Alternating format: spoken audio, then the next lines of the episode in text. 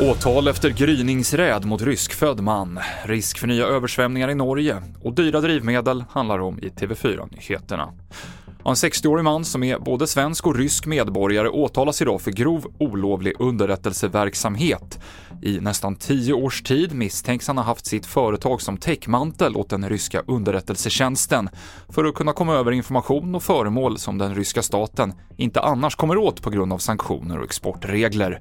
Mannen greps utanför Stockholm under en spektakulär gryningsräd förra året.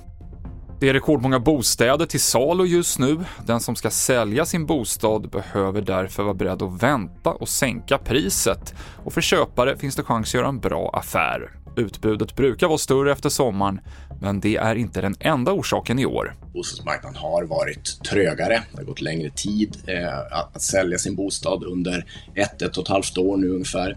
Och det har gjort att det här utbudet av, av osålda bostäder har byggts upp under en period här.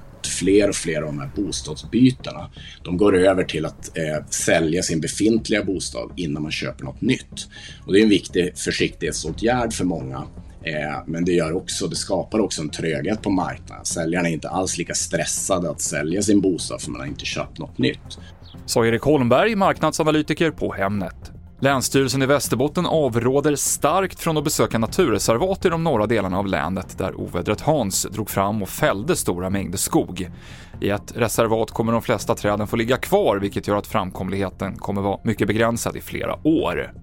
Norge drabbades ännu hårdare av ovädret med omfattande översvämningar och under helgen har det varit blött på nytt. Nederbördsrekord slogs på 14 platser, bland annat i Osloområdet. Flera vägsträckor är avstängda, tåg är inställda och i Drammen nära Oslo så kan en av Norges största älvar svämma över så pass mycket att vatten rinner in i bostäder. Och priset på diesel fortsätter stiga och når ny rekordnivå för året. På bemannade stationer höjs det med 50 öre litern och hamnar därmed på 25 kronor 26 öre. Förra gången dieseln kostade mer än 25 kronor var i november. Bensinpriset ligger still idag men höjdes i fredags till 21 kronor och 74 öre. Det är också årshögsta. Och det avslutar TV4-nyheterna med Mikael Klintevall.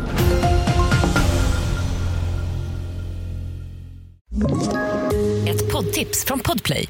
I podden Något Kaiko garanterar östgötarna Brutti och jag, Davva, dig en stor dos skratt. Där följer jag pladask för köttätandet igen. Man är lite som en jävla vampyr. Man har fått lite blodsmak och då måste man ha mer. Udda spaningar, fängslande anekdoter och en och annan arg rant. Jag måste ha mitt kaffe på morgonen för annars är jag ingen trevlig människa. Då är du ingen trevlig människa, punkt. Något Kaiko, hör du på Podplay. Därför är gardinerna.